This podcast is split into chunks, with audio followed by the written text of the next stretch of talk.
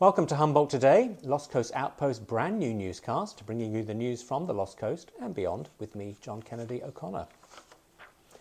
The Humboldt County Board of Supervisors met earlier Tuesday, with Supervisor Rex Bone beginning the meeting with an apology for comments he made at a recent fundraiser that has drawn criticism for his perceived sexism. As part of the agenda, the supervisors were given a presentation from the Great Workplace Culture Change Group about an initiative to improve workplace cultures. Before voting on whether to accept the Workplace twenty thirty recommendations, Supervisor Natalie Arroyo took the opportunity to raise the public reaction and her own disapproval in regard to Supervisor Bone's conduct outside of the chamber. Here's what Miz Arroyo had to say. And so I'll just be transparent. I think we're talking around an issue up here a little bit. Um, something happened this last weekend um, with one of my colleagues, and I'm uh, I'm still feeling like um, the efforts that were made to address it don't feel very complete or holistic. Um, and a lot of people have been reaching me out to me to um, share their concern around this topic. Supervisor Arroyo's full statement is available on the Outpost. Supervisor Bone made no comment or gave any reaction to the lengthy comments read by Miz Arroyo. We'll have more on today's meeting on tomorrow's Humboldt Today. Humboldt County Sheriffs have made two arrests following a traffic stop on the five hundred block of Herrick Avenue in Pine Hill. Sheriffs claim a search of the vehicle found an unsecured loaded firearm and a butterfly knife, leading to the arrest of Gordon Briggs Junior, who was on post-release community supervision, and Jeremy Miller. A third occupant of the vehicle was released at the scene. Both Briggs and Miller were booked into the Humboldt County Correctional Facility on multiple weapon and other charges. The U S D A Food and Nutrition Service has announced fifty million dollars in grants to forty-seven states and tribal organisations to modernise and expand the Senior Farmers Market Nutrition Program, which provides seniors with cash to use at farmers markets, roadside stands and community-supported agriculture programmes. The new grants will allow the state of California and tribal authorities to reach more eligible seniors by funding the fifty dollar maximum benefit while expanding geographic areas served in California. The program provides qualifying seniors with access to fresh fruit, vegetables, herbs and honey in Humboldt County and specific tribal areas.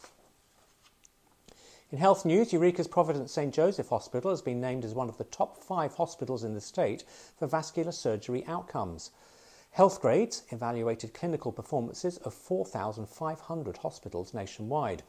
All the hospitals named in their respective state's top five were determined to be providing patients with consistently better than expected clinical outcomes. Caltrans is recruiting volunteers who reside in rural and tribal communities to participate in the latest testing phase of a road charge pilot. Up to five hundred volunteers are needed to participate in a seven-month simulated road charge system which charges drivers based on the number of miles they travel rather than the amount of gas they use.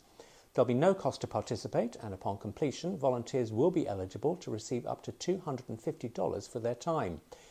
The pilot will conduct surveys to gauge preferences and experiences, and volunteers will report mileage and process mock invoices.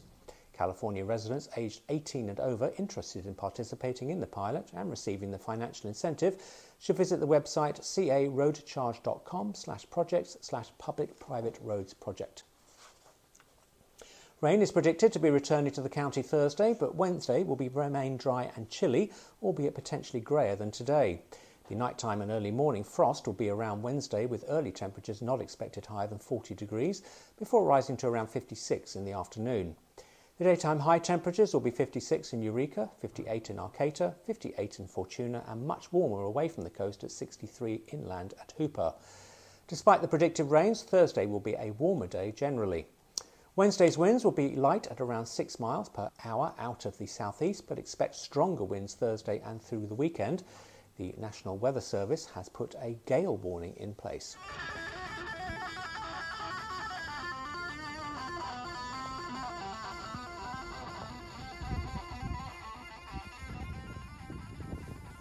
All Humboldt coastal waters have a beach hazard warning re- remaining in effect. Westerly swells around five feet, creating conditions for potential sneaker waves.